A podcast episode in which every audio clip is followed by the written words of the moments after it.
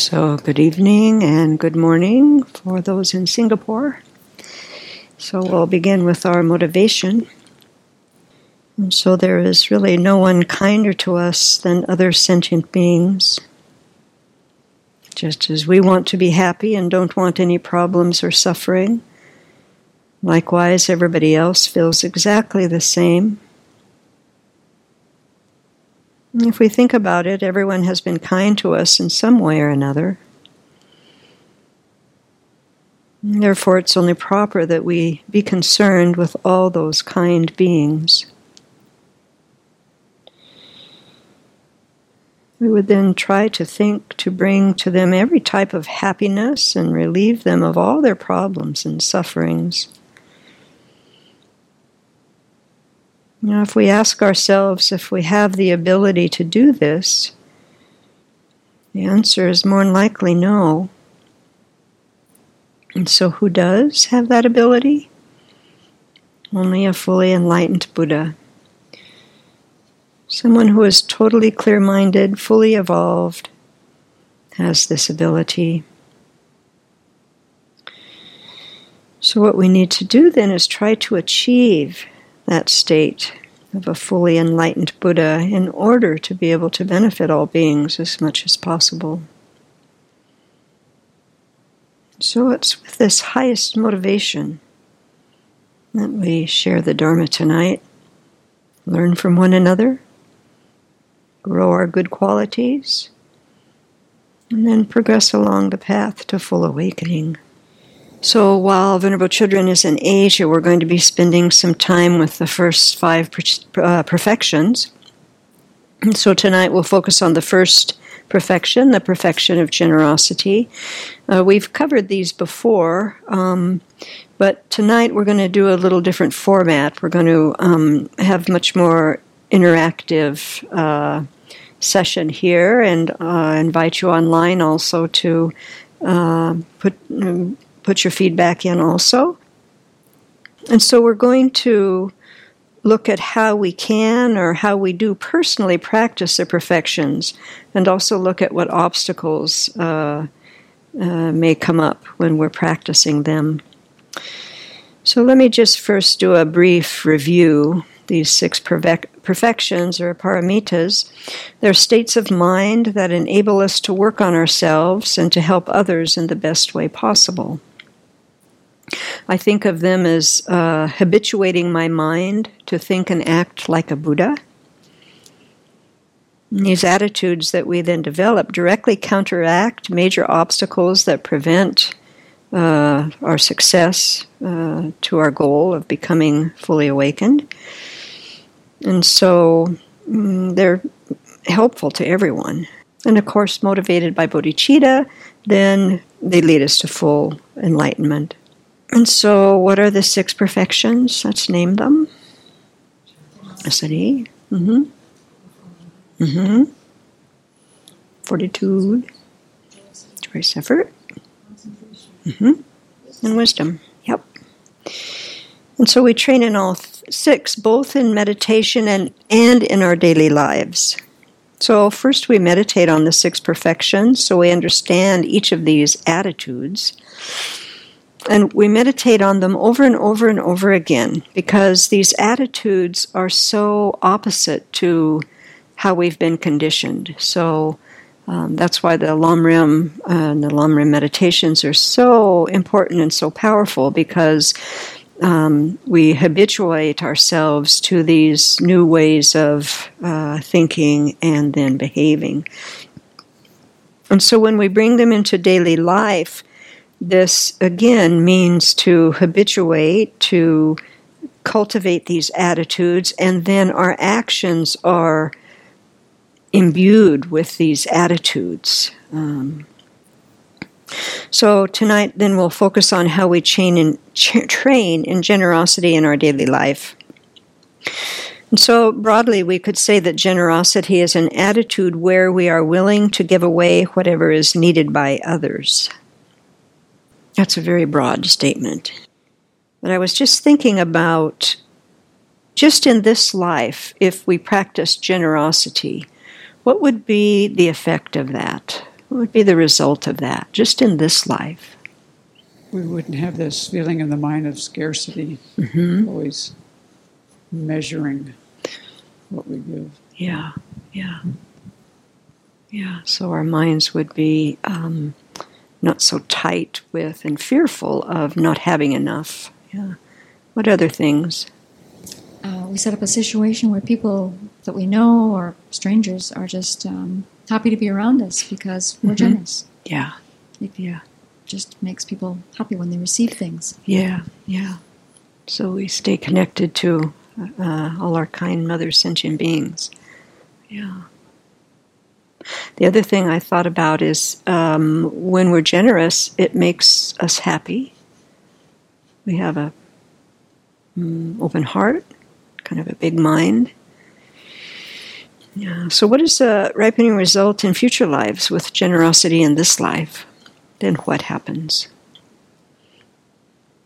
What are we creating the causes for? Yeah, we will have resources. Yeah, we will have resources. Yeah.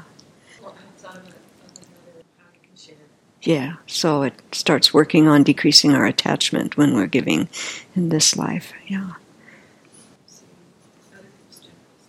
Yeah. So in future lives, we have the habit and of giving, and then also of receiving. Yeah. Yeah. Yeah.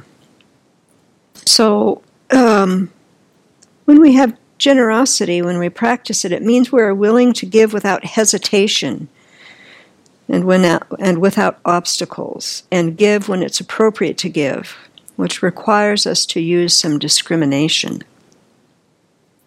So, what would the experience of giving without hesitation be like? What would that be like? Try to describe that internal experience. What would that feel like? Spontaneous, okay. Pardon? Blissful, yeah. Freeing, yeah, yeah, yeah. Hmm? Warm hearted, yeah. Wealthy. You would feel wealthy. Ah, okay, yeah, okay. hmm this person needs this. I can Yeah. do it. Yeah, so some self confidence with some wisdom and discernment to know what to give and when to give it. Yeah. So, what would be an example of? Um, well, first, let me ask this one: What fuels hesitation if it arises when you're thinking about giving? What arises in the mind? Fear. Fear. Fear of needing oh, where I'm going to give it, needing it in the future, uh, not having it. Uh, so scarcity mind. Yeah, if I give it away, I won't have it, and I'm going to need it. Yeah, yeah. Just miserliness. Yeah, self-centeredness. Yeah, I'm just not going to give it to you. yeah, yeah, yeah. I'm just not going to. I'm keeping it. yeah. Doubt. Yeah, doubt of what? Whether it's appropriate to give. Uh huh. If it's appropriate, yeah, to give or not. Yeah. Yeah. So, what would be an example of using discrimination to inform our decision to give? What would be that? Would it be an example of that? Reading people's mind. okay, before we have that skill, then what would be? For example, if you're in India, hmm it's overwhelming, first of all.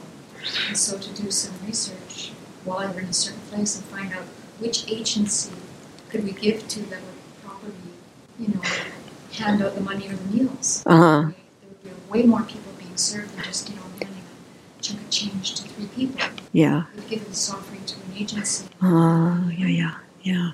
So to slow down and to take some time to figure out what would be the best method and who to give to, like in India, so that the people that are in need actually give it, get it, and that it would be handled well. And yeah, hmm that's a good example.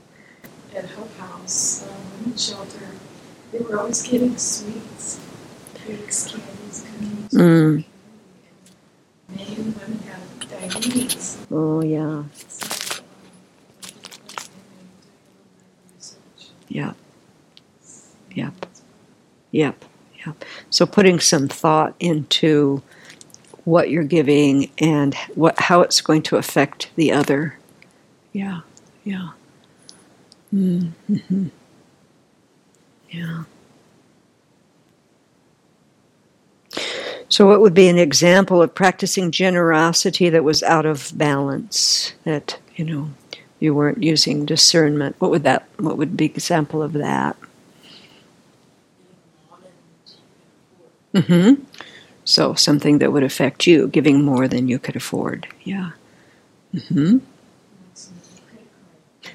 Maxing out your credit card to be giving. Yeah, not thinking about the the result of that, even if it comes from a generous heart. But then what? Yeah, when the bill comes. Uh,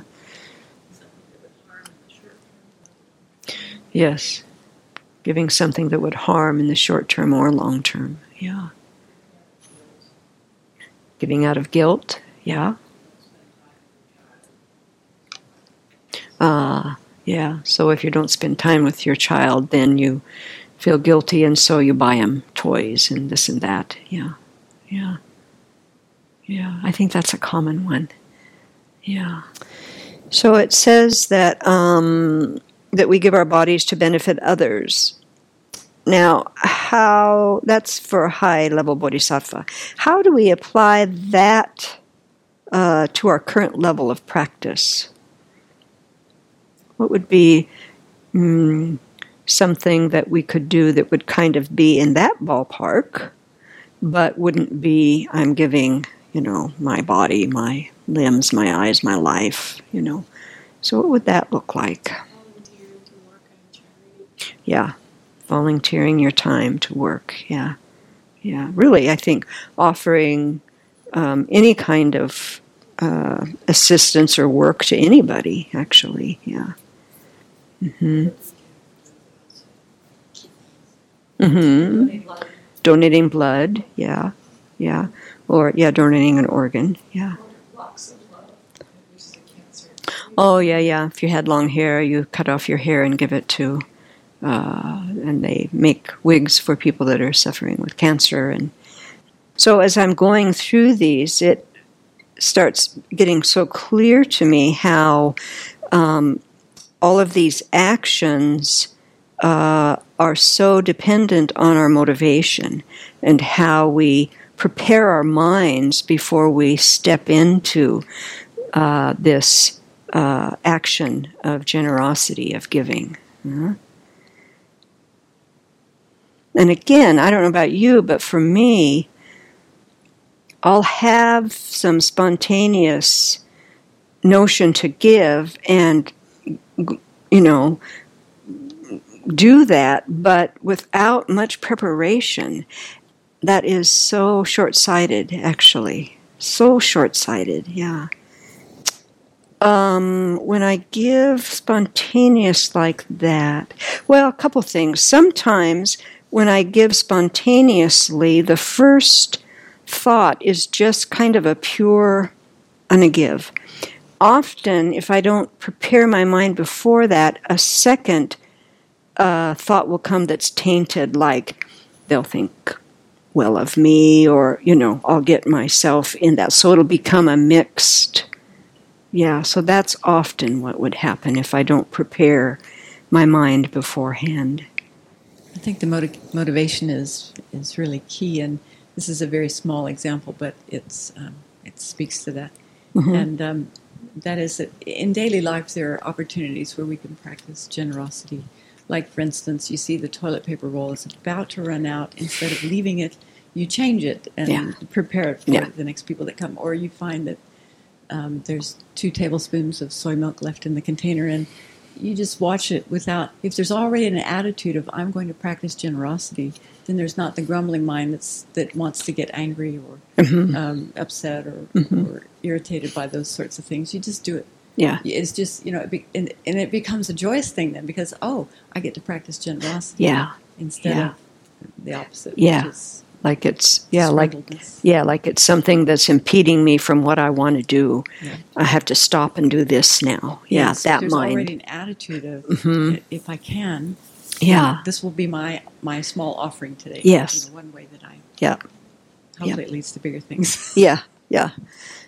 Opposite of that is when your mind is not kind of in that place. hmm You're, it's kind of not a very happy mind a lot of times, and it doesn't have a lot of good energy for others either. Mhm. when, you, when people, um, well, I guess that if you feel like you don't have anything to give, that doesn't feel very good like in these kind of situations, just these small things, hmm and then it impacts the people that you're around too. Yep. Yep. Yeah. So when the mind is in that state, what would be an antidote to nourish the mind and help get out of that place? Well, for me, I just I just remember how good it feels to be in the other place. You know, Ah, like, there's yeah. a lot of the things that you're going to be doing anyway. yeah. You know, and Yeah. need to get done. So if you can have more of the kind of like a positive feeling about it, then you move through your day with a lot more joy. And if you don't, then you're just kind of like slog, you know, like slugging Yeah. through the day. Like, Yeah. Don't ask me for anything. Yeah. you know? Yeah. Yeah. Yeah. It's just a drag. Yeah. I don't. I I don't really like living my life that way. Yeah. And so when I get into that state, I'm usually like wanting to get myself out of it or hide one or the other. I don't know. Yeah. Yeah. Yeah. Yeah. I always think about uh, just uh, what I need in those moments is some uh, nourishment, so some compassion and some resource. So maybe I'm, you know, I've done too much and I need to regroup and take care of myself or, you know, many different things. But the, like you were saying, the focus then turns how can I work with what's going on inside here so I'm not in misery? Yeah. The feeling of when I, you know, I can't extend myself any further. Mhm. But that's that to me actually feels quite like healthy. Like I'm just discerning like what I'm capable of Mhm. this afternoon Mhm. or whatever. Mhm. But this mind is more the one that I don't, I really don't like. Is when I just, I don't know. It's a different thing. It's not so clear as that mind. I guess that Uh. mind's pretty clear. Like Uh, you know, this one's more selfish. Actually, uh, uh huh. it's not. Yeah. As uh, it doesn't have as much clarity as. Uh, yeah, yeah. So, what are some specific examples of sharing roots of virtue with others? Sharing our merit, sharing results of merits we have built up through our own practice. What would that? What would that look like? What would that be like? So I can think of two ways. The first one is, you know, dedicating the merit of our virtuous activities, Mm-hmm. and the second one is as we uh, practice the Dharma, we are changing how we interact with beings around us. So Mm-hmm. that is part of our sharing our virtue with them. Yeah, yeah, yeah, yeah, yeah. Nice. Yeah, yeah. I thought about um, due to constructive actions in past lives. In this life, I've been able to meet really wonderful teachers, and so then if I um, introduce others to the teacher or the teachings, and then that's a way to kind of mm, you know, spread it around and share uh, the virtue that I've experienced from creating the causes to meet this in this life.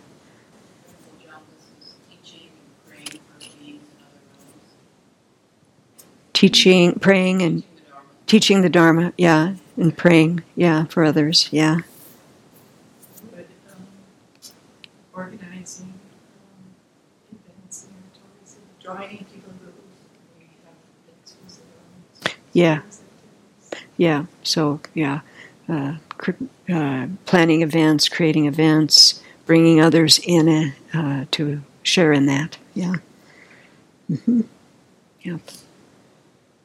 hmm I think any anything that we have to offer, our skill and abilities that we that we consciously offer to others is part of this process of um, uh, because if you start tracing back you know where did i get this knowledge? And you know we see how um, there's some virtue that's involved in mm, this happening and then how i treat it you know i don't miserly keep the information to myself and I don't share it. Instead, I, sh- I share and, you know, open it to others. Yeah. So there's um, three uh, parts to generosity. So we've, again, we've gone over this, but let's start uh, thinking about this in terms of our own practice and how we how we uh, uh, engage in these kinds of uh, generosity. So the first is the generosity of giving material aid. And this refers to possessions, food, clothing, money, time, any other material things, I think. And so, what I thought about this one was when you give something to someone, are you aware of your motivation? Is there a motivation there? I mean, there's something there. It wouldn't happen. But what what is that generally? What would you say?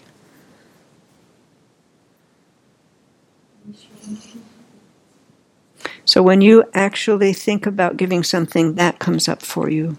That I want to make them happy. I want them to be happy. It's just a small, small thing. Uh huh. It's one way. Uh-huh. do it at my level. Uh huh. Yeah. Nice. Okay. Are there times when you enter into an offering something to someone and you're not really clear about the motivation? It's not been very developed or articulated internally? I mean, that's my case often, I would say. Yeah. So I think for me, this is one area to really start working on developing and getting much more clarity. Um, and I think, you know, in this, at least in this culture, it seems to me like, at least how I have been uh, conditioned, to think about I'm going to give something so that I can practice generosity, and so may this uh, help me become fully awakened. That's doesn't that doesn't seem so um, how would I say that? That's not like something that's just going to roll off my tongue, you know. And so um, it almost seems just because it's so unfamiliar, it almost seems kind of braggy or something to me, even though it's not. And I think that's kind of Western culture, you know. Don't you know? Don't don't brag about that stuff. But the problem with not getting really clear about what we're offering and why we are is that we lose out in creating this merit, which is so important. I don't know, does other people have that? Uh, yeah. Um, along those same lines, there was a period of time where I would make a just a w- water offering to His Holiness every morning. And it became such a lovely ritual that I enjoyed. And I would really think about the emptiness of the person offering, Mm. the emptiness of the offering itself, the emptiness of the action offering. And I noticed that as I did that each morning, that it started to filter into other moments where I was giving something. Yeah, And so uh, I can only imagine, I I'm like you uh, in terms of having a little bit of difficulty of constantly having this goal of I want to achieve enlightenment, and Yeah. therefore everything I do within the Yeah. day needs to be motivated Yeah. with that in mind. yeah. Having Yeah. to be so conscious. But I, I do Yeah. have this other little experience that Uh-huh. showed me that those little moments do add up and they make Yeah. a difference. If, but consistency is the key. Isn't it? Yeah, yeah, nice. Yeah. So in the Lamrim Chenmo, it lists three attributes in uh, motivation for giving. The first one is a focus on purpose, and that's just what we've been talking about. So, based on this giving, I will complete the perfection of generosity, a precondition of enlightenment. so, you know, to think of actually saying that, you know, to actually think that. And of course, like you said, setting that kind of motivation, how it would affect your mind. Yeah, yeah, especially consistently, which is the key, I think. And then the second one is a focus on the thing to be given. And so this, one would think, from the outset, a bodhisattva gives away all possessions to living beings, so the material goods that I am giving belong to others, and it is if they are uh, receiving things kept in trust. So, how does that one affect the mind? What would that one, if we actually thought that way, how would that one affect? Should I say it again?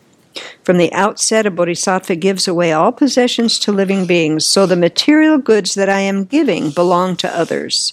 It is if they are receiving things kept in trust. So if I thought about that when I had something that I was going to give to somebody, you would think about um, the interdependence of mm-hmm. everything that you have. You learned from someone else mm-hmm. through the kindness of others, mm-hmm. all the skills, knowledge, mm-hmm. good qualities that came from others. Mm-hmm. Mm-hmm. Yeah, yeah, yeah. I think also, along with that, the one that popped into my head was that this thinking this way is really going to start chipping away at my attachment big time you know? Mm-hmm. If I, even if I don't believe it, but if I think, you know, I've procured this, I got this, but it really isn't mine, it belongs to others, and then offer it, my relationship to it to begin with is going to be different. It's not going to be, this is mine, and now I'm going to give it to you. It's not even mine, it's just passing through. Yeah, you're giving it back. Yeah, yeah, yeah. And that's why, it, when I was thinking about this, then that's why Venerable is so um, clear with us about when we bring things to the Abbey, we mentally give them to the Abbey. This is that practice, really.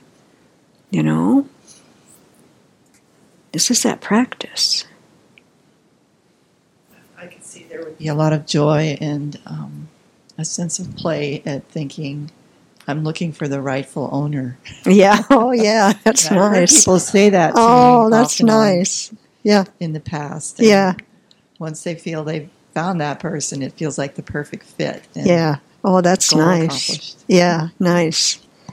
And that's sweet. If the mind's a little bit tight, you might decide there's never a perfect perfect person.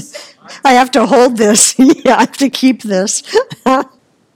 I think also it would affect in terms of if I didn't think it was mine on any level or on many levels, you know, that I could really decrease that, have this thought, then um, it also would cut this idea of some expectation for some something in return. I think, you know, which is a sticky kind of attachment thing too. I think. And then the third one is a focus on the recipient. And this one, you would think, since these recipients, whether asking for the gift or not, bring to completion my perfection of generosity, they are my teachers. So, how would this one affect the mind if you could think this as you were uh, setting your motivation up for giving?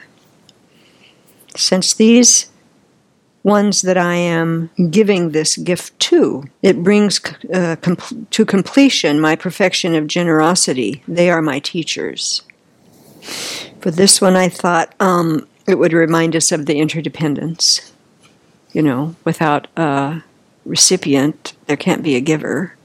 Yeah. And then I thought also maybe some humbleness would arise, and um, it would also support to give without pride, you know, uh, kind of more pure giving. So then the section second is the Well. Well, but see that it's interesting that that's kind of what I was trying to explain earlier that you know we have this I can't really say all that. But why not? Sure we can, you know. If we do, then we'll habituate to it, you know. Uh, so yeah, it's interesting. Yeah. So to work with that mind that doesn't want to say something like that, I think is a good practice. So the next is the generosity of giving protection from fear. So this refers to helping others when they're having difficulties, helping people who are experiencing danger, harm, threats, helping those who are traveling, uh, feeling that they're going to get their things stolen, protecting them, accompanying them, those kinds of things, giving them instruction. So, on this one, I thought, how is this type of generosity affected by our level of equanimity that we have developed? How are those two influence each other? Well, the stronger the awareness of equanimity is, then the more even even the giving is, and not just I'll give to you because I like you today, Mm-hmm, and um, not I'm just not going to give to that person. Yeah, yeah. I can share an example of when I was not doing it so well. Uh, Um, I was in San Francisco for a few days, and there were a whole bunch of different kinds of street people, and uh, some of them scared me, Uh-huh. so I gave them less. You know, they would have cost you in the subway, so Uh-huh. I'd give them. I give to them out of fear. uh, And then this one particular man um, started calling me sister. And so I saw him five days in a row, and he'd smile and call me sister, and I gave him a lot of money. ah, So there was no equanimity there at all. yeah, yeah, yeah. More to purify. Mm. So really, you can think about this that um, we're we're giving our equanimity to others. That's kind of a nice thought, isn't it?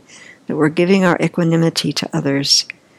This means that others have absolutely nothing to fear from us because we're not going to cling to them with attachment or reject them with anger or hostility or ignore them. So here we're equally open to everybody which is a really wonderful gift to give anyone.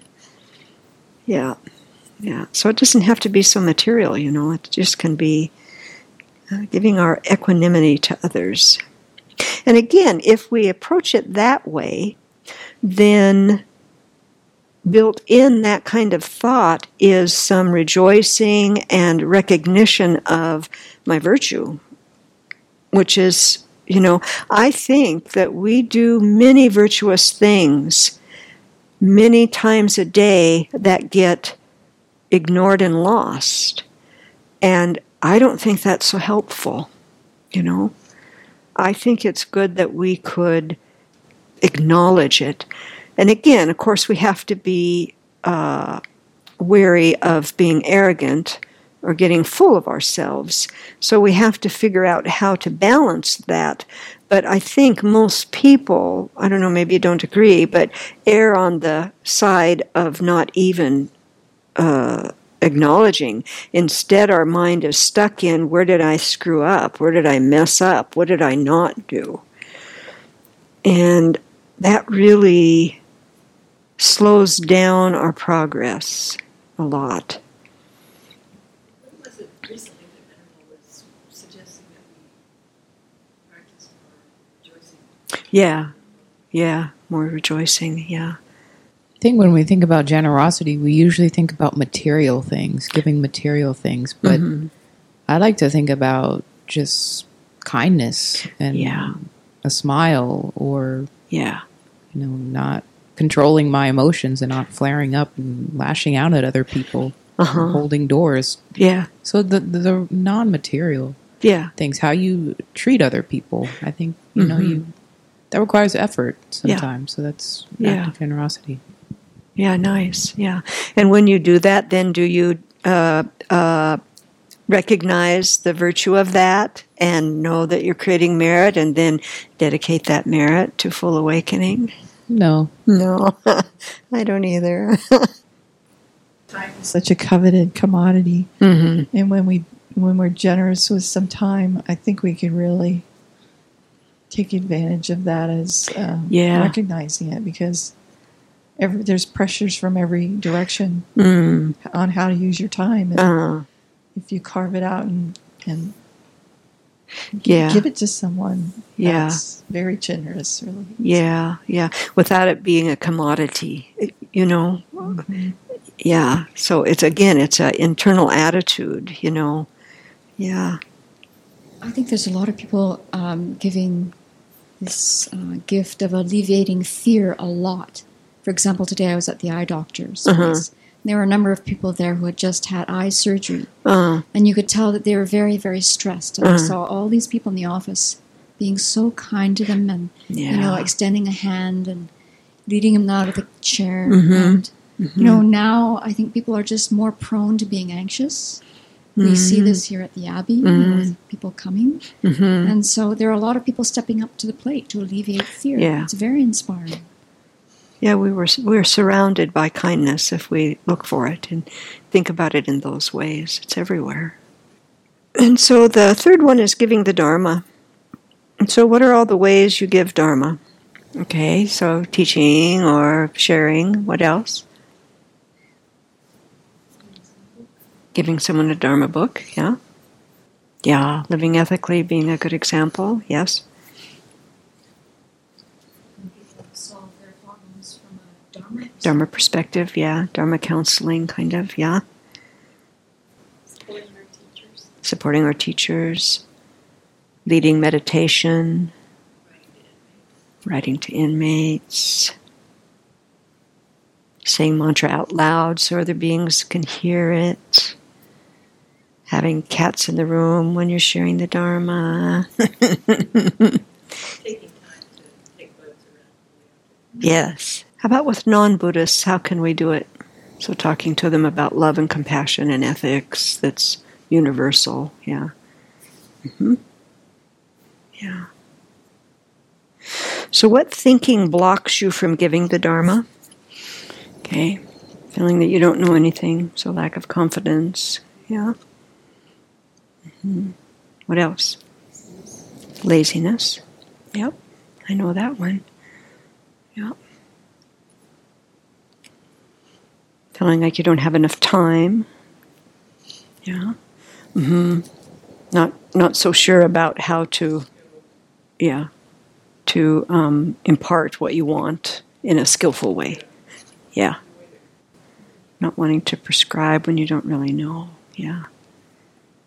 And so, with some of these blocks, uh, lack of confidence or not sure how to approach or whatever, how do we work on getting skill in that to be able to share? What would build that? hmm Yeah. Yeah. Okay. Yeah. So, yes. Oh, that's so good. Yeah. So, if you're not so sure how to approach something that it's going to be skillfully received, you know, it would be received, it was done skillfully, that where you can start is that you start with getting very clear about what your motivation is, why you're going to say what you're going to say. Then that's almost like protection in some way, I think, because then whatever ends up happening, especially if it doesn't land like you wished it would, you rest in I did the best I could. Here's my motivation. It came from a good place. I spent time to do it. And thank you. Now I've learned something. So, just in that way. So, it takes a little courage to do that. But that's the way that we start putting the toe in the cold water, you know. because we are actively, it comes back to our motivation. I want to become a Buddha. How do I do that? I have to practice what the bodhisattvas do. And I have to practice with other living beings. So if I have a, a clear, heartfelt motivation, and what I say, say is totally off the wall, then I learn from that, but I don't like beat myself up and, you know, I should never speak again. Yeah. Because the only way that you can progress with this is by uh, doing. I mean, when I think about, you know, when we first met Venerable at these retreats, you know, back in the 90s, she, I didn't know anything. And she said, You will lead the other people in the room. And we all would, you know, and you'd spend hours and hours, you know, writing something out. And, you know, it was just leading the meditation, leading, you know, and it was like, but, you, you know, had no confidence whatsoever. And, but, you know, she had faith in us. And she, you know, you will do this. And so we did it. And, you know, you, you then you learn. You learn, yeah. Venerable Jampa says that pride would interfere sharing the Dharma with others. Pride would Pride. interfere. Pride Yeah. would interfere. I asked more for more clarification, but I think it might be going along with what you're saying. Is you Uh. don't want to look like a fool Oh, if you give bad advice. yeah, maybe. yeah, yeah. If I say something wrong, then I feel, yeah, like a fool. You open yourself up to criticism. Yes, and yes. Anger. From Yeah, yeah. others.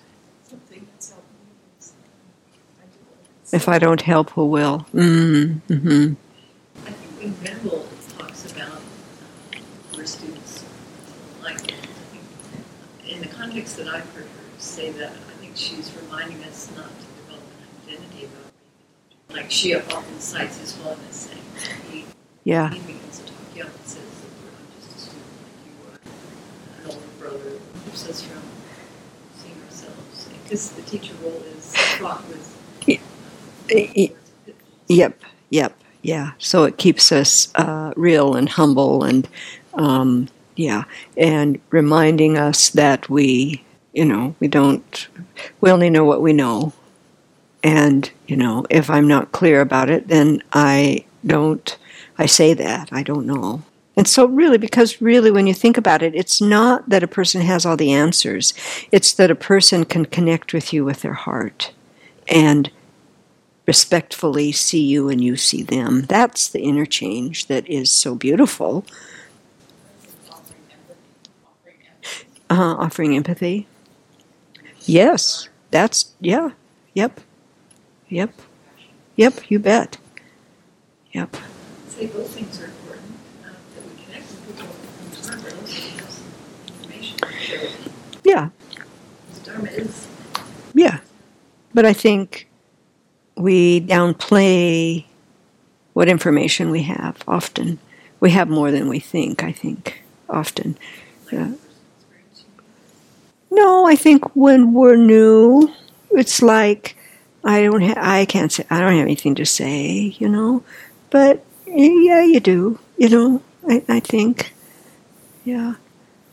I mean, I think anybody that speaks honestly from their heart and they have kind of a Buddhist world view, that's Dharma. In my way of thinking, it doesn't have to be a list of something from the book, you know. It can be uh, living it. To me, that's a living of it, you know. Yes.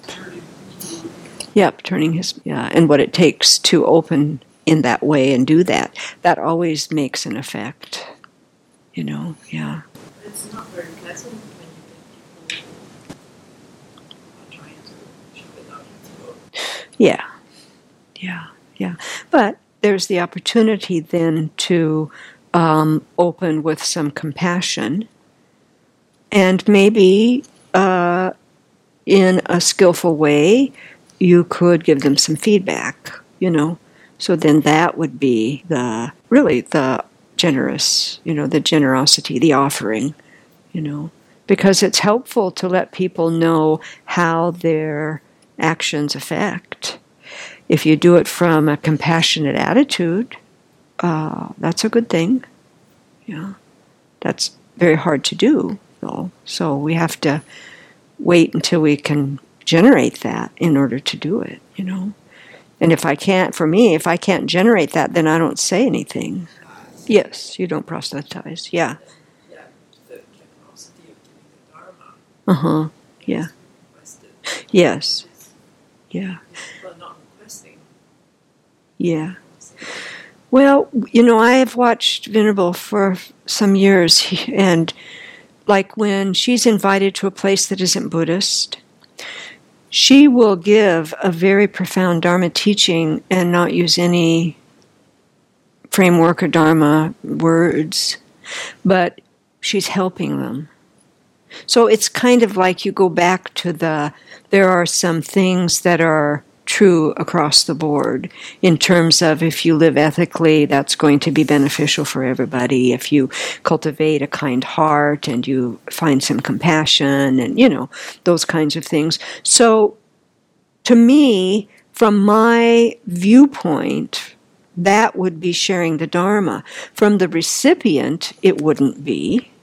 That's not their framework. But it would help them probably you know, which is different to me than me walking down the lane to the next house and knocking on the door and wanting to give them, you know, some flyers and information about Buddhism. No, that's proselytizing to me, you know. I don't know. What do other people think? I know that when Venerable's on an airplane, Mhm. um, I think she likes to be quiet so she can probably do her prayers. Mm-hmm. But if someone is interested in, you know, Yep.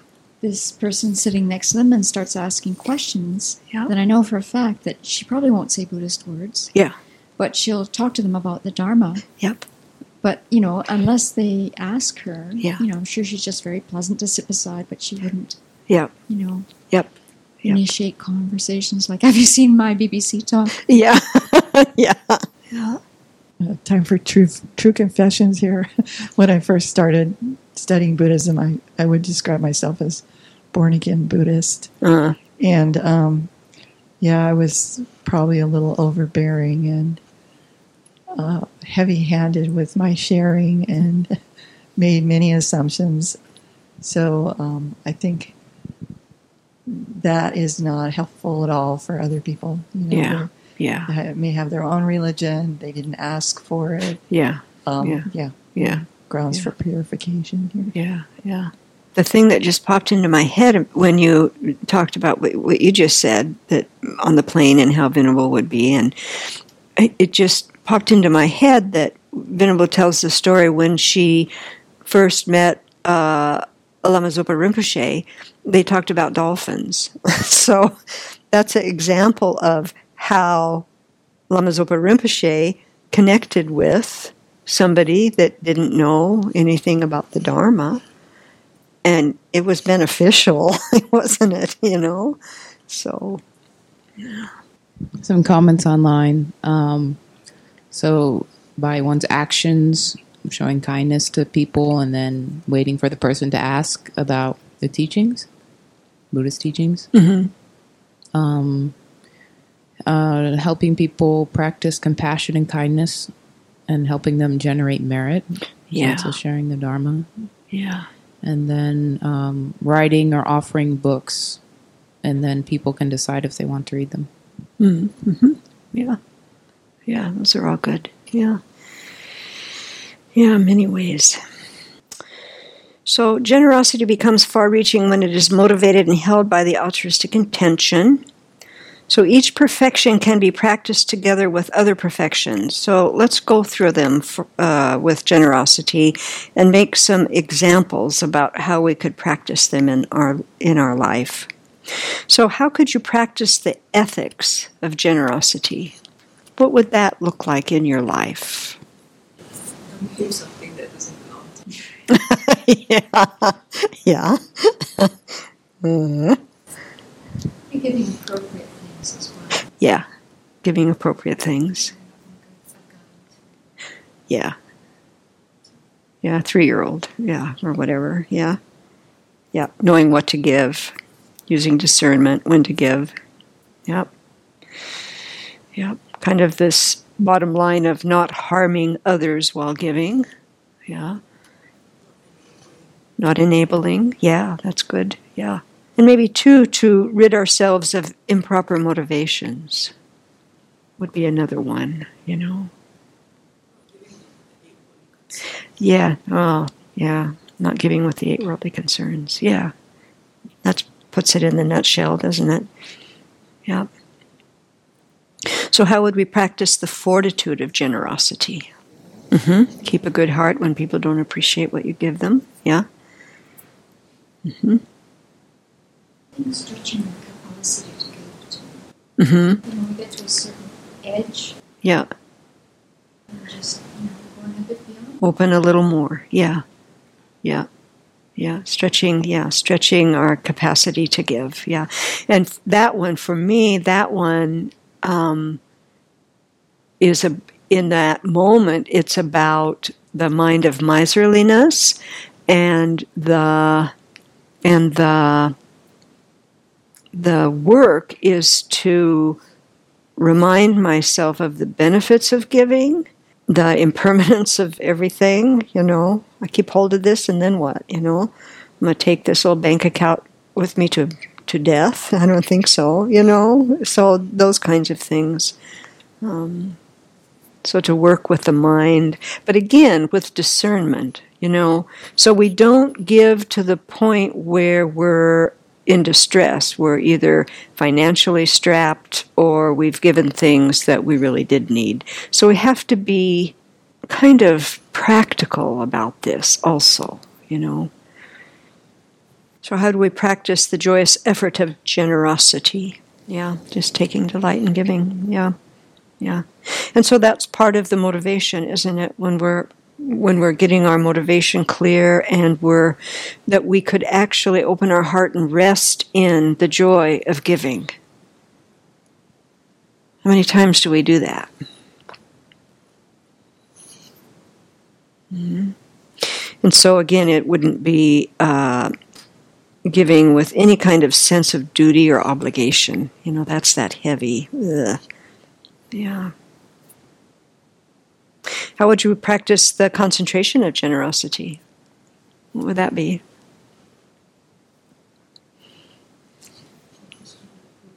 Yeah, stay focused on your purpose. Yeah. Yeah, maintaining altruistic intention while giving. hmm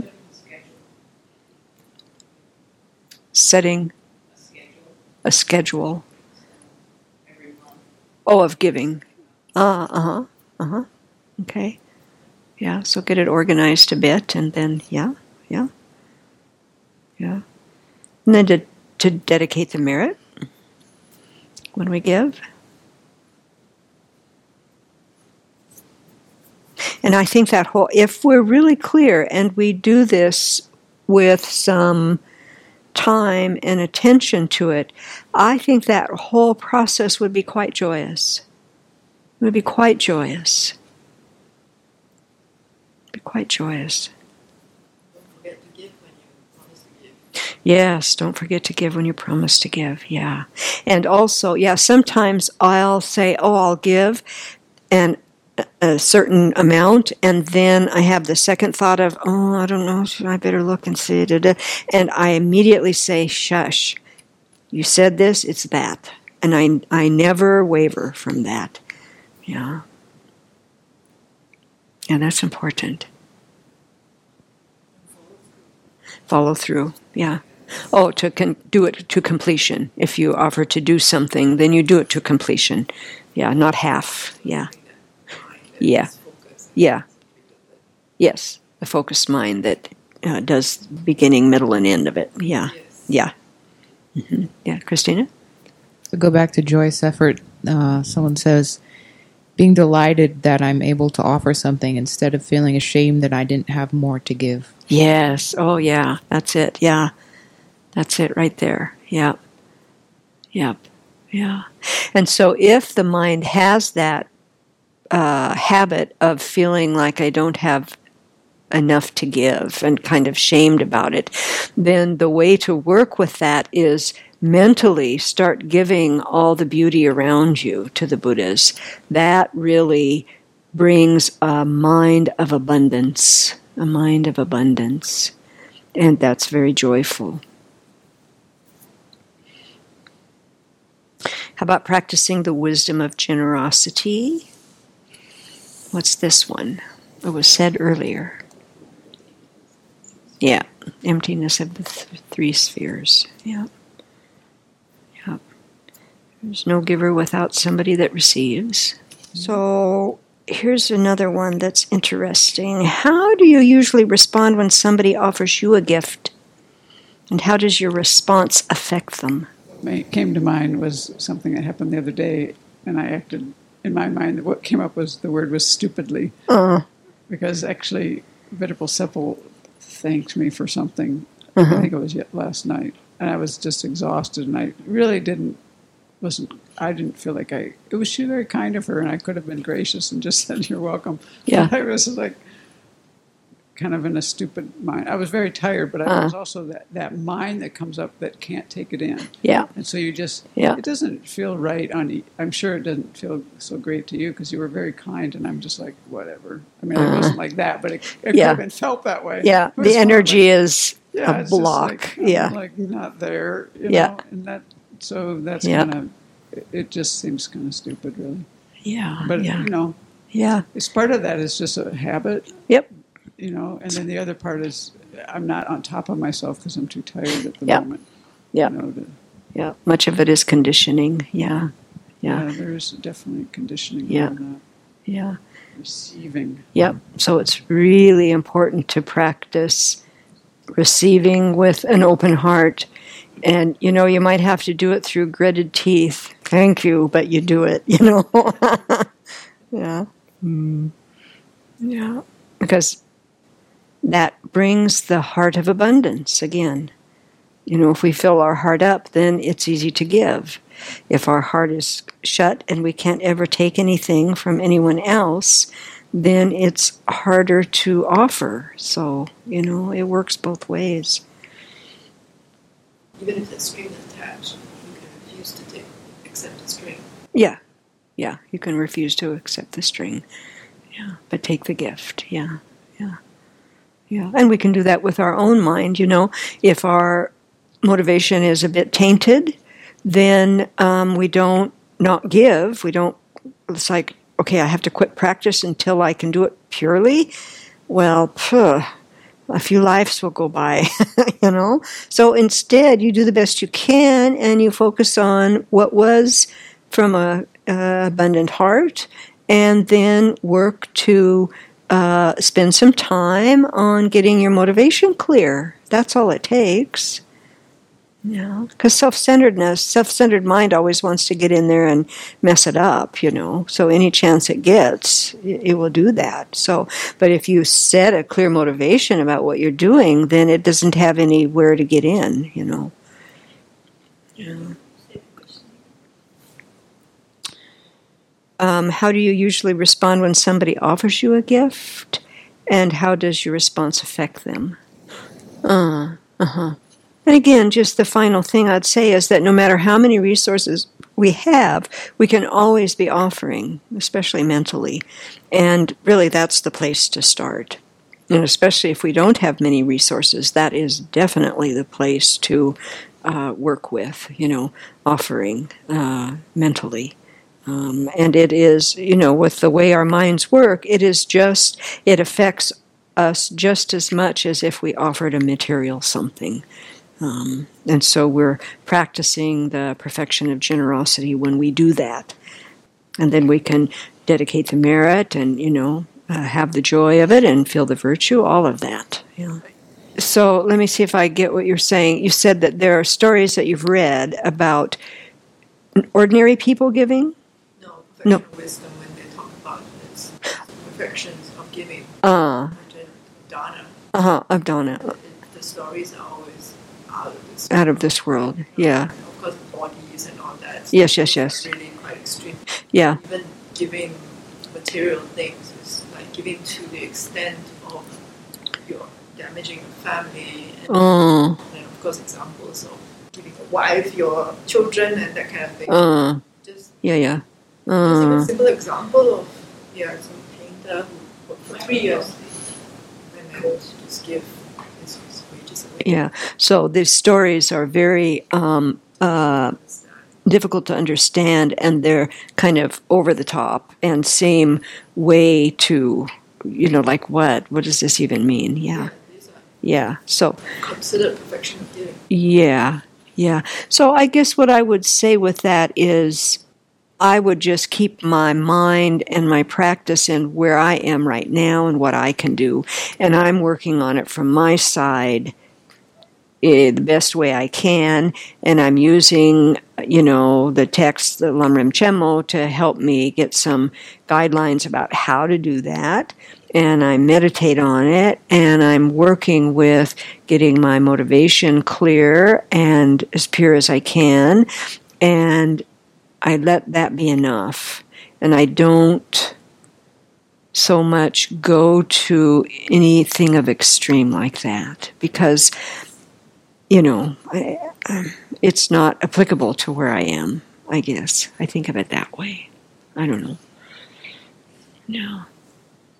Maybe that's a good question for Venerable at some point, like what the purpose of that uh, kind of writing is, you know, because I don't understand it either.